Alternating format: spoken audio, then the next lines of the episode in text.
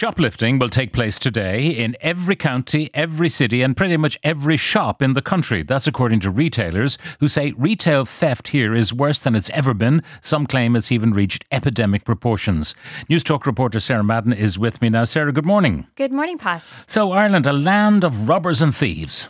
Well, it appears so, Pat. Um, according to the CSO stats that I've been looking at, Theft from shops has risen by over 41% over the last 10 years.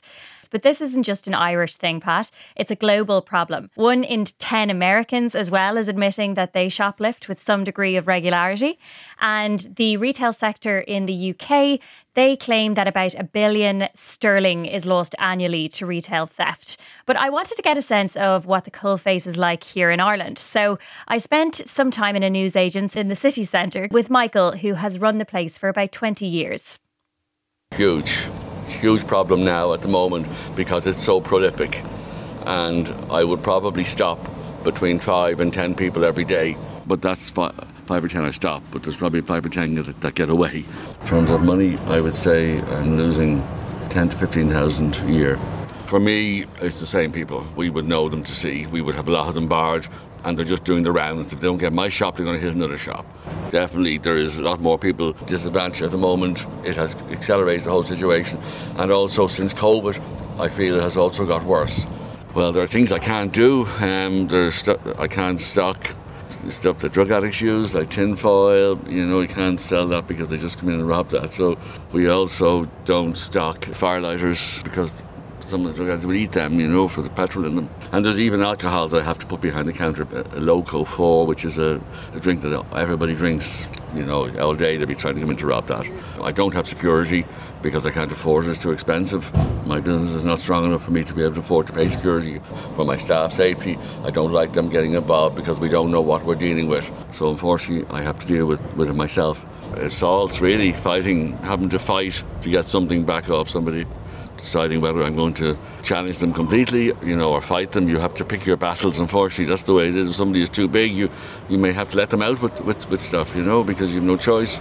It's a horrible environment to work in, and we shouldn't have to be working in that kind of environment because we have some lovely customers come in every day, and you know there are nice parts of working in the environment, everybody works well together, and we, you know, it's a nice business but it's been destroyed by antisocial behaviour ongoing day in, day out.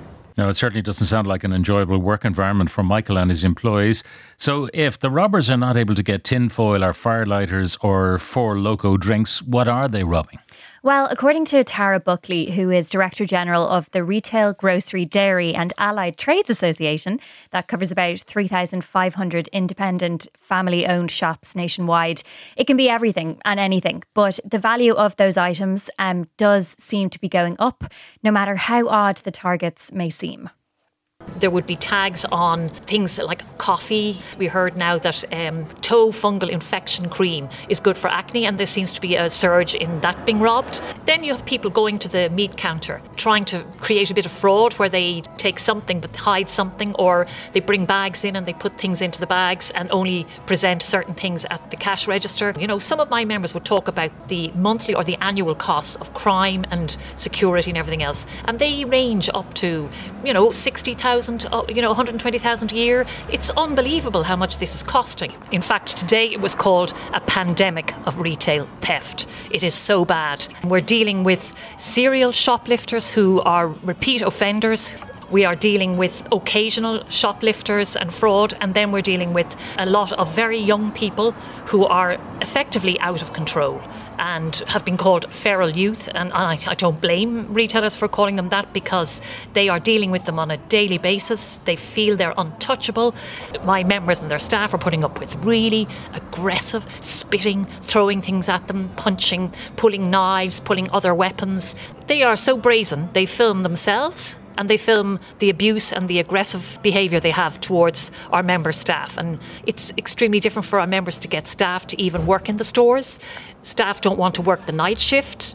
You know, if it's happening to you every day, that's what's really stressful about it. I would think this is one of the top issues for people in the retail trade at the moment. And we believe that that will require some type of cross government department approach. It'll have to include social welfare, education, enterprise, justice, and it needs to be taken extremely seriously. So that's Tara Buckley, the DG of RGDATA. Now, this uh, bout of petty theft, just part of that rising antisocial behaviour in our bigger towns and cities.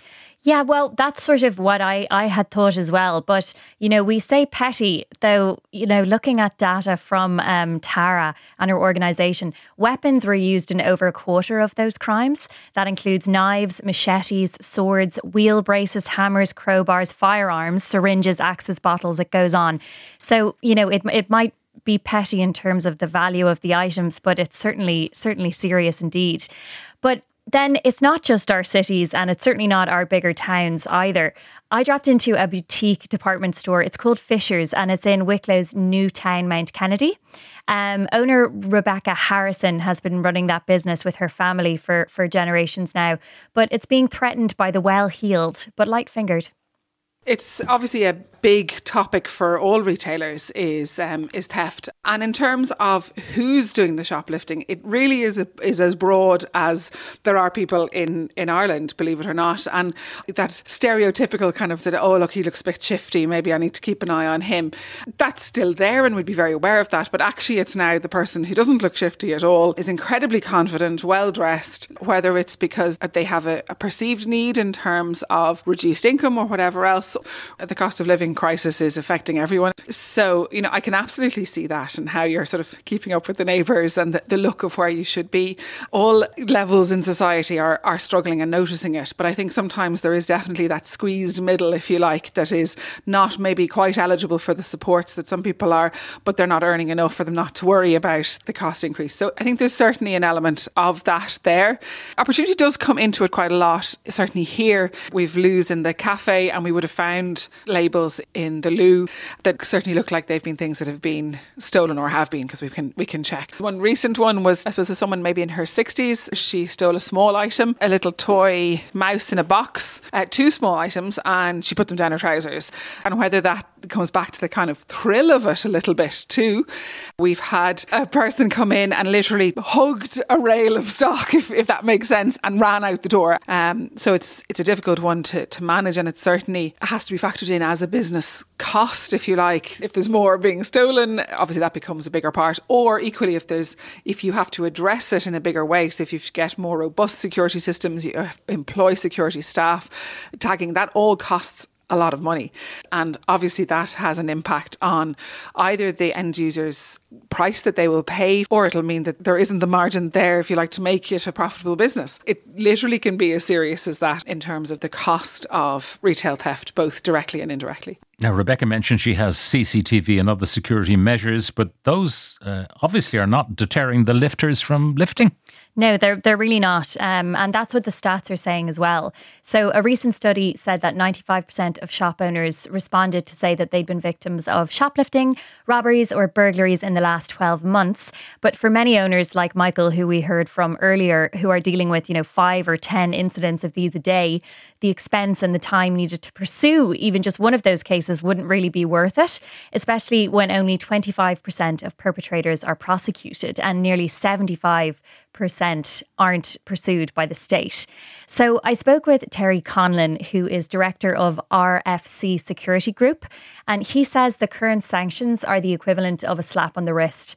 And intergenerational shoplifting is actually thriving without the reasonable threat of arrest or sentencing. You'll often see that uh, a carpenter's son will become a carpenter, likewise with shoplifting and stealing who better to get taught by than the best of the best? So absolutely, 100% we see it. Um, families, grandparents, mothers, daughters, sons, sisters. This is something that's quite prevalent around Dublin City anyway, and I'm sure the rest of the country.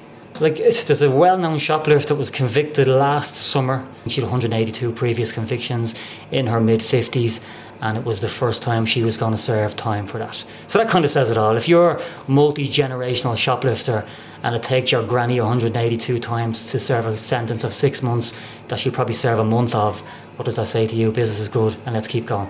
So you'll always get guys that will come in and they'll take one or two items and, they'll and you're not going to catch those. We're more targeted in terms of our approach to the groups that travel the country. They see it as their business. It is their business. They have a custom base that they have to service and they have been known and do travel the length and breadth of the country. They wear wigs, they conceal themselves quite well, they blend in, they work in gangs, they work alone, they're robbing to order. CCTV is in every store in the country access control, EAS, so your electronic article surveillance, your alarm at the door, trolleys that stop magnetically when you try to push them out. But shoplifting is at its highest. So we have to think outside the box. We have to look at the design aspect of the store. We have to look at our people. A lot of shoplifters see the retailer as their version of their wholesaler um, and they nearly feel a right to take stock to the point that they will go to any length. Uh, violence has been used. We had an issue with a security guard that was attacked on site in a sports store with a baseball bat. Before the guards could even investigate the first incident, the same security officer was pepper sprayed a week later by the same individuals. Now, what that says to me is the guards are overwhelmed, under resourced. The guys that are on the front line are doing a fantastic job. Again, many of them I know. However, the individuals on the other side realise this. They know they're overwhelmed, they're under resourced, and they're taking full advantage of it. So, as part of this report, we reached out to the Gardaí and the Department of Justice, um, Pat, and I'll just read a short statement that um, brings those two together. So, the government is committed to building stronger, safer communities, and everyone has a right to conduct their business in a safe environment. The Criminal Justice Act 2001 legislates for offences relating to retail theft, and there are currently no plans to revise this offence. The Garda Commissioner is operationally responsible for the investigation of crime and An Garda Síochána have a number of crime prevention initiatives in place to support and protect the business community. Blah, blah, blah, blah. blah, blah, blah. You can say Sarah, it. Thank you very much.